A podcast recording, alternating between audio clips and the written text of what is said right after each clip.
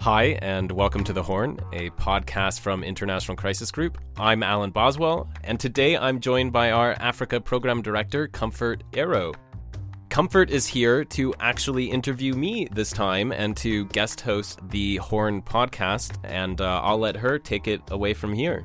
And it's a pleasure to um, be interviewing Alan, who's just uh, arrived from, from Juba and from South Sudan, where he had been following very closely the South Sudan peace deal, the, the formation of the unity government, which finally agreed to on the 22nd of February this month many questions to ask him, but I should explain to our listeners um, that Alan is actually our South Sudan um, senior analyst, even though he's also the host of the, the Horn podcast. Awesome. I'm uh, super happy to be sitting in the hot seat for once. So take it away. It's all yours now.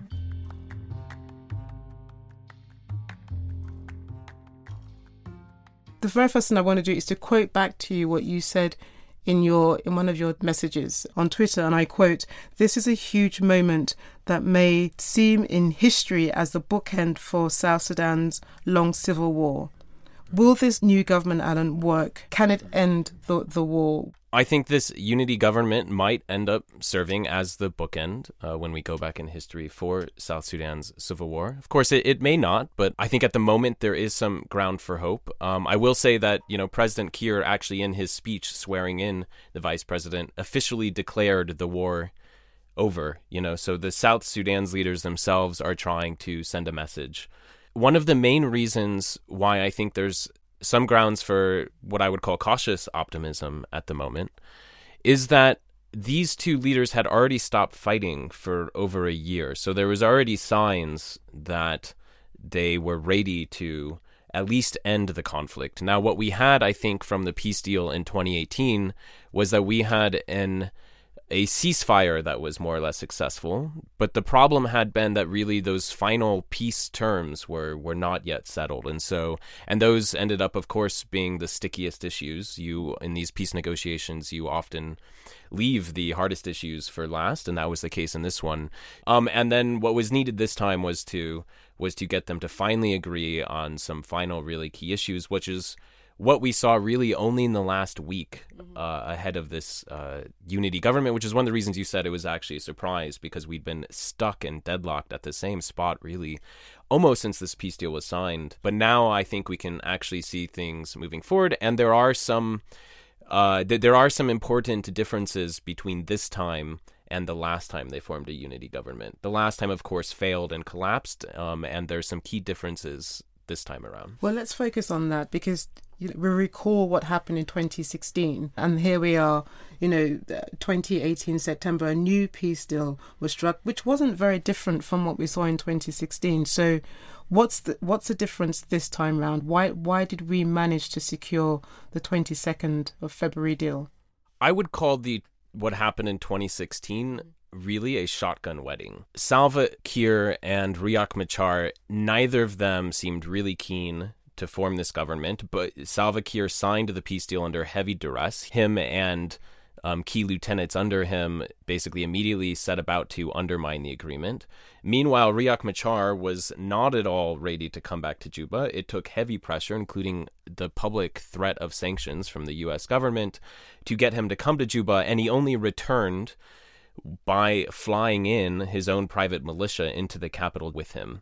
And the reason we saw that peace deal collapse was not only because of the political deadlock that immediately happened once they formed this government, but it was also because, you know, I mean, because he flew in his own private militia, every time these two would meet, for instance, at the presidential palace, you'd have President Kiir's hardcore bodyguards, his elite force, sitting there standing, basically with their hands on the trigger, staring down uh, Riek Machar's um, elite bodyguard force. And these are, t- you know, these are forces that have spent not just years but decades really fighting each other. And that, and, and what happened in the way the war uh, the way the that peace deal actually broke down was that while they were meeting in the presidential palace, gunshots rang out between those two. But some of that, sorry to cut you off, but some of that is still present, even, and that was still present in, on the 22nd. So, mm-hmm. you know, there's a sense in which sanctions this time also mm-hmm. played played a role. Mm-hmm.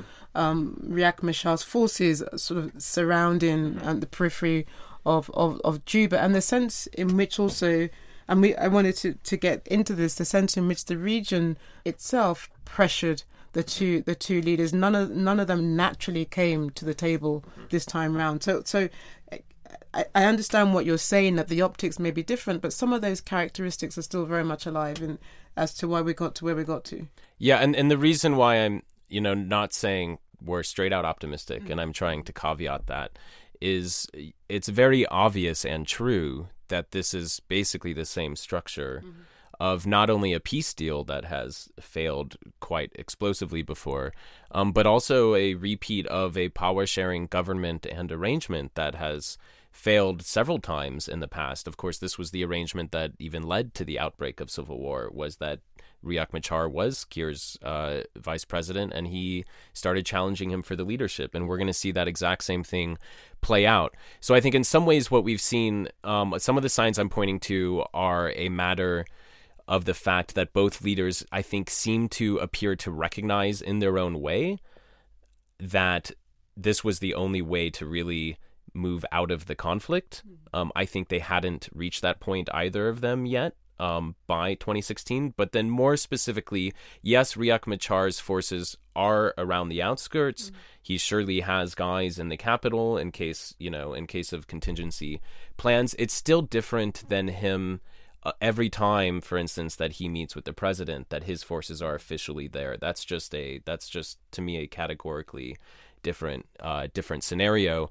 Um, and and so hopefully we don't just see. Hopefully they're not creating this tinderbox where basically anything that sparks off can kind of uh, blow up and inflame the country. The other thing I'd like to highlight is that last time some key political disputes that were there when they formed the government this time got resolved in the final week and then we can talk about how the region really helped push them there and the main one being this issue over how many states are in the country the configuration of it when they formed their government in 2016 President Kiir had formed 28 new states. This was disputed. That meant they couldn't uh, form local power sharing arrangements. They couldn't appoint governors. This couldn't push down. The government was immediately deadlocked. Um, and it was one of the reasons tensions started building as soon as they formed this government because they were really stuck on this. The other one was on the security arrangements in terms of unifying their two forces together. That one also in 2016, they hadn't even officially started cantonment, mm-hmm. let alone starting to try to re amalgamate their forces together. Um, this time, that whole process is delayed and is is quite a mess, but it's not contested in the way that it was in, in 2016. So so there's a sign that maybe we've already gotten past the key roadblocks that were there in 2016. Now it's a matter of getting these two to be honest, honestly, be able to work together enough and to be statesmen enough which many people will be skeptical they ever can be, but be statesmen enough to at least recognize that the sort of same way they're doing politics really risks bringing this country back into conflict.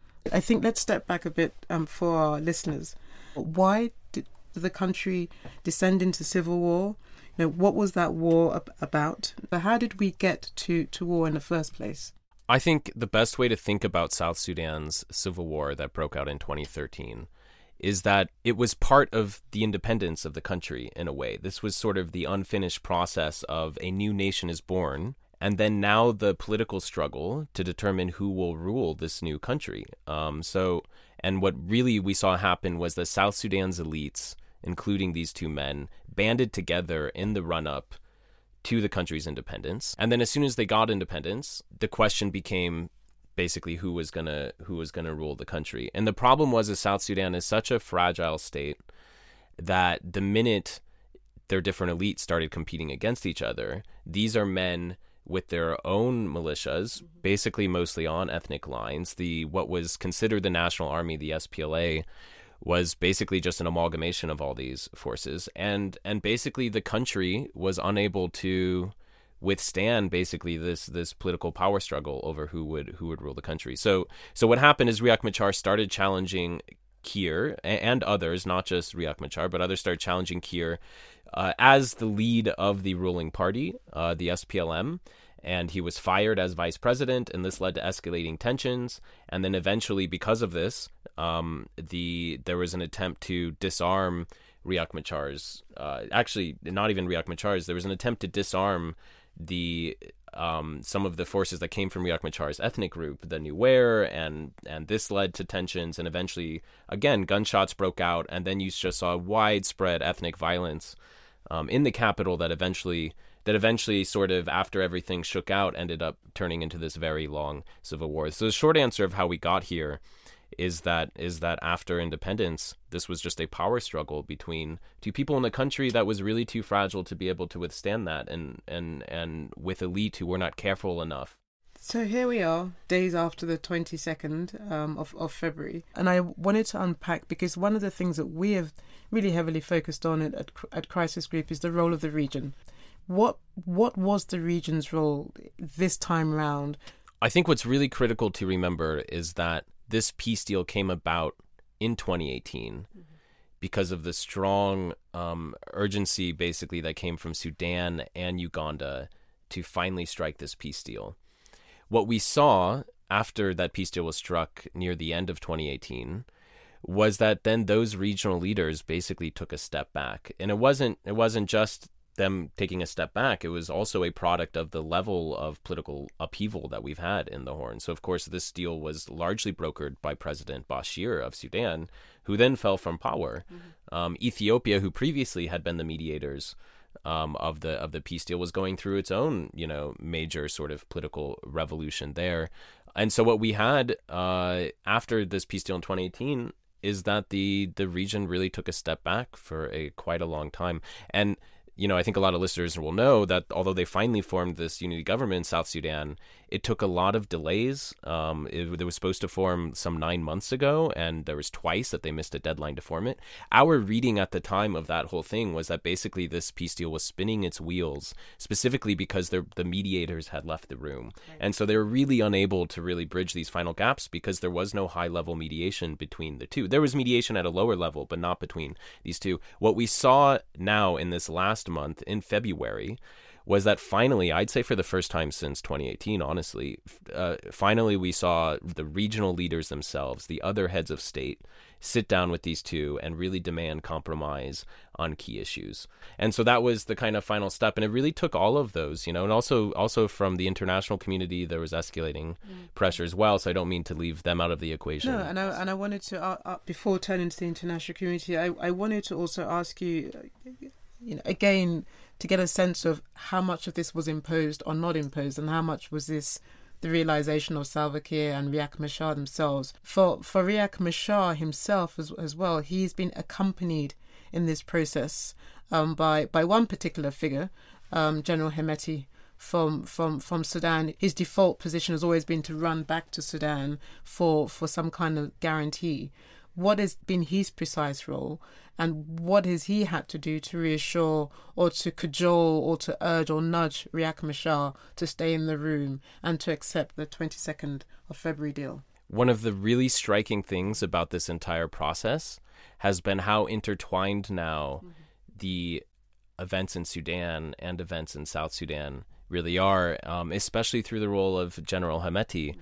Like you said, General Hemeti has been coming to Juba, spending his time uh, negotiating with, with the armed groups of Sudan in the Juba based peace talks. At the exact same time, he's been sort of flying in with Riek Machar to serve as essentially, like you said, a security guarantor for him in Juba during these peace talks. Now, a lot of times in in uh, in politics in this region, uh, what we we can see who is in the room, and then it can be very difficult to really find out exactly what role they're playing. But you can tell that someone's playing a very big role, and this is the case with with General Hemeti. He was often the only, he was usually the only non-South Sudanese in the room in these talks between Kiir and Machar, leading down to the final to the final settlement, and that that was, uh, you know, most people think that that was more than just security guarantor. That there's a lot of interlinked pieces now going on in the politics, if, even if you will, the political marketplace um, mm-hmm. uh, between these two countries, and dealing with the peace talks now taking place with the Sudanese armed groups and also this this this new coalition. Two more questions around sort of the external dimension of how we got to 22nd, the role of the internationals. I want to specifically zoom in um, on two sort of two actors. Um, one is the United States, and then the other one is this is the role of of the Church and the Vatican. But let's start with with the US because a couple of weeks before the 22nd, the the US announced the appointment of a new new envoy who who arrived, and also this, you know, in the last sort of few months as well, we saw the the U.S. impose sanctions on on South Sudan, and I'd like to get a sense from you, Alan, as to what role the sanctions played as part of the, the, the pressure points used to get us to the 22nd and what now in terms of the role of the envoy? We've been calling for a long time, like you said, for the U.S. to re up its engagement mm-hmm. on South Sudan and to reappoint a special envoy, which, as you said, they recently just did. Ambassador Stuart Symington is now the new U.S. special envoy. Like you said, this was very late. It's only in the past few weeks, mm-hmm. really, that he had come in. He he came to Juba.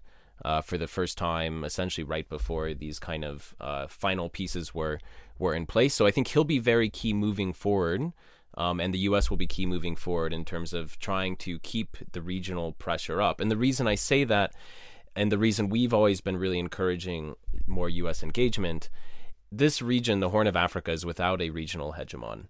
It's a region that's quite divided. You have many heads of state who um, like to head their own direction and are quite strong willed.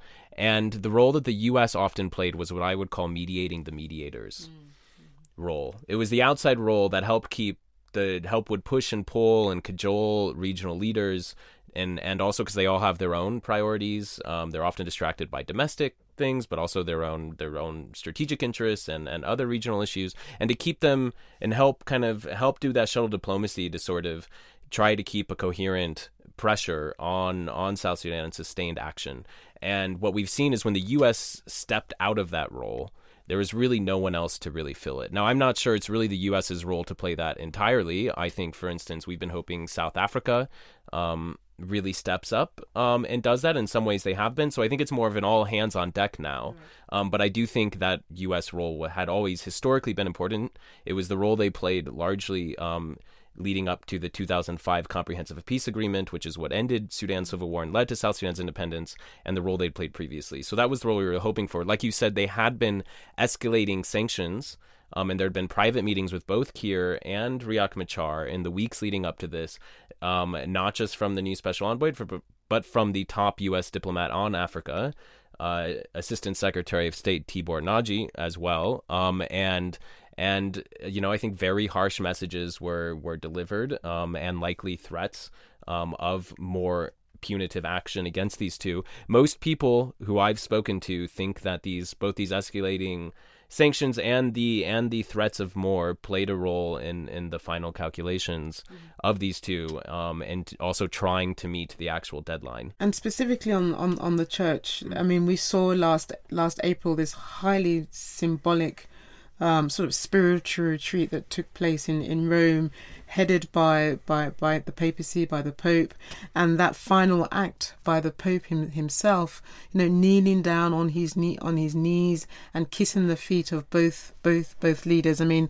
Salva himself has often made references back to that, and on Saturday himself, on the on the twenty second, he he talked about forgiveness and, and reconciliation.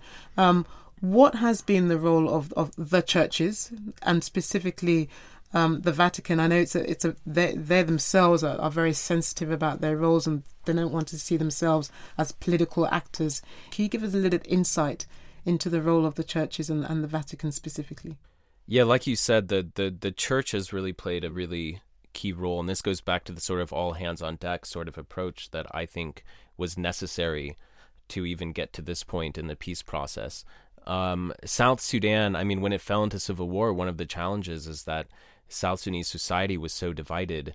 It was it was difficult to find civil institutions uh, that could really help mediate it domestically. You know, in Kenya, you have a strong business community that can step in sometimes during during political troubles and help mediate. In South Sudan, really, the church is the only is really the only sort of uniting countrywide civil institution. And we saw really strong action, not just from South Sudan's own church leaders, but we saw, you know, really unprecedented levels of engagement and ecu- ecumenical um, coordination, because um, it didn't just come from the Vatican. Um, it also came. They also coordinated with the Archbishop of Canterbury um, um, in Lambeth Palace there in London, and and my understanding is that that that uh, partnership is is very unusual and, and unprecedented. And also the uh, the Presbyterian Church as well. And and I should say the the church leaders themselves, the South Sudanese church leaders, have also been going around doing shuttle diplomacy, meeting with regional leaders, regional heads of state, not just with church playing a very senior role, also talking to the leaders themselves, sometimes in very stark languages, demanding it's time to end this war. So, what in the end, Alan, do you see as you know the most immediate priority to ensure that what we secured on the 22nd of February holds? I think what's really key here is for a message to continue to go to these two that this is not sort of the final point everyone was asking them to do, um, but this is the first stop basically and what will be a very long journey. And to act diligently that even as of course they're representing their own political interests that they have to be careful about the rhetoric they're saying about the message they're sending to their hardliners and just continue I think, to recommit publicly that they do not want to bring this country back into conflict. I really think at a top line level, and some of this is symbolic and some of it's concrete steps. But for the reasons you mentioned, these two, if they just go back to doing what everyone expects them to, which is to immediately start competing and mobilizing, preparing for elections against each other, which is, of course, how this war broke out, which is that these two started mobilizing to compete against each other politically. Um, because of that, and because they're that basically the campaign, you know, for presidency between these two in some ways starts starts now. It, it they just really, really, really need to do things differently. You know, this can't be business as usual for mm-hmm. politics in South Sudan. It has to be sort of national understanding that yes, we're gonna we're gonna be moving this forward, but we we can't um, we, we, we can't be kind of willy nilly yeah. about the rhetoric we're using, about how we're handling our own forces. This has to be, a, I think, a sort of deep sense of commitment. And obviously, a lot of people are skeptical that these two right. will do that. And, I, and, and we obviously agree with that. Um, we are we're, we're looking for optimism and hope where we can find it and trying to press where we can. But but uh, there's a reason that this arrangement has failed several times in the past. You know, one of the big sticking points or two of the big sticking points has been around the security arrangement, the protection of Riek Machar um, was always one of the big issues that we needed to address. But the, the equally more fundamental one um, that led also to the collapse in, in, in 2016 was around, you know, the, the question of the, the national, a, a unified um, army. You know, will these two armies um, ever really um, come together as one? Can we ever see um, the, the, the birth of one national unified army in, in South Sudan this month, I went um, and visited uh, uh, Wau, which is a major town in South Sudan, and also went up to a place called Raja. And this is one of the main questions I was looking at, both at how the actual training camps, where they've started to train some of these joint, quote unquote, unified forces together, are going, but also to see how the whole process of assembling all these rebel and opposition forces together was really moving forward. And what you find, honestly, is that it's a it's a total mess. Um, this is a process that will that is extremely troubled. It's really far delayed, but it also suffers from many incentives that are very difficult to fix. Meaning that because both sides want to uh, feel secure in their proportion in the national army, they've been recruiting heavily. So you have massive recruitment going on at the moment um, uh, on both sides to fill these slots.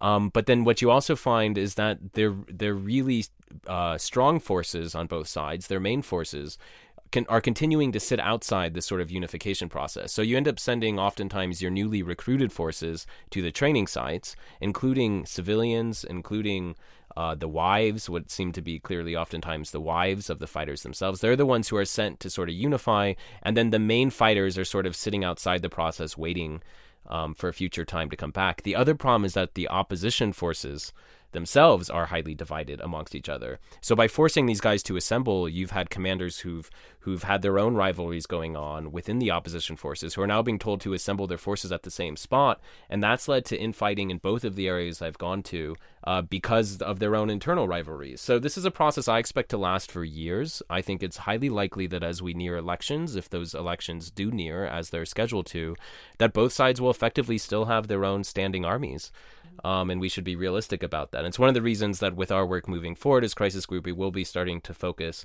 at some at some local level things where where we think are places where are at particular risk for having some of these armed groups go back to conflict over local issues, despite how the national peace process is moving forward. And of course, there's going to be a lot of sort of horse trading as well, you know, especially over who's going to occupy key government positions. And going back to your whole issue of the state boundaries as well, of course, you know, powerful local governorships, um, 32 governors have, have lost their lost their mm-hmm. position mm-hmm. now. So the, the the question also is how you how you deal with them, how you mm-hmm. compensate them in a sense. It's not maybe a word that a lot of people wouldn't want to hear, but how you compensate them mm-hmm. to make sure that they also stay in, in, in, in the room and don't become spoilers as well. Getting to this unity government was not easy. It took very painful compromises from both Kiir and Machar to get there. On Kiir's end, he dissolved 32 government, 32 state governments. That's that's firing 32 governors um, and all their state cabinets. You know, I was on the ground when I showed up in a place and all of a sudden they had no government. You know, I'd have to find there was no governor,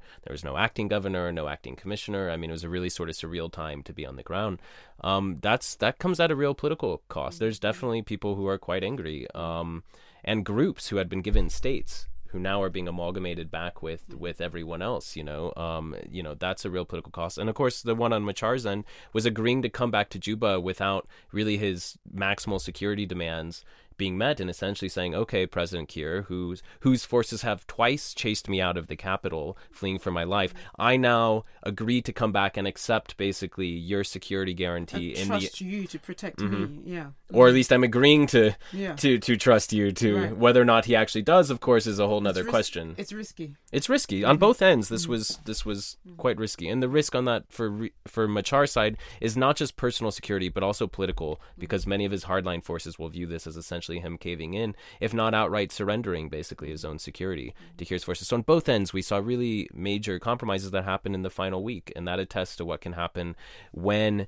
everyone and, and most specifically the regional heads of state really pressure these two and really force the issue you know we've focused our entire conversation on on these two leaders you know and and the deal between them you know and sort of calling it a elite pacting you know making sure that, that they, they stay in, in in the room but let's let's end our conversation sort of focusing on South Sudanese themselves and the the cost of war, and unspeakable human suffering.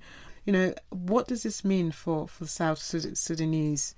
To travel around South Sudan during the civil war and and still is just to you know travel through utter devastation, mm-hmm. through a completely broken country, um, and a completely really broken and and and really divided people um, as a nation. Um, you go through um, empty settlements. You know, you'll you, uh, throughout the country, just villages completely emptied. In a lot of the major towns, you might find a core little a core little market, um, but it might have ninety percent of its population having left. You'll just drive and you'll just go through empty home after empty home with no with no roofs, the roofs stripped off, the walls caved in. Um, and when you say that, a lot of people immediately go, "Oh, they'll need major reconstruction," and I think it's something way more beyond that, which is that this was a war that pitted, you know, neighbor against neighbor in South Sudan. Um, and I think the core challenge for South Sudan is that where it started as a country um, in 2011, it had never really managed to fuse together this national identity. And where it was, both economically in development, but also in terms of nation building as a South Sudanese people, where it was in 2011 when it got independence.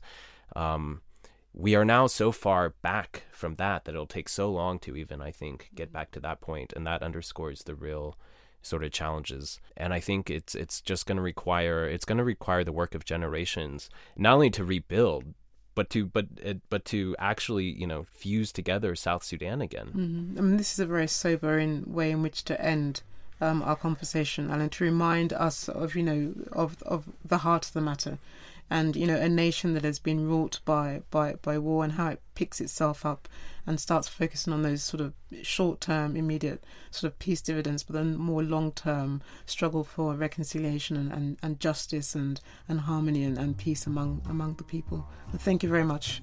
Thank you. It's been a pleasure talking to you. Thank you, Comfort. Thank you for coming on and uh, taking my spot for an episode. Thanks for listening. You can find out more about Crisis Group and read our reports at crisisgroup.org. Once again, I'm Alan Boswell. This episode was produced by Mae Francis.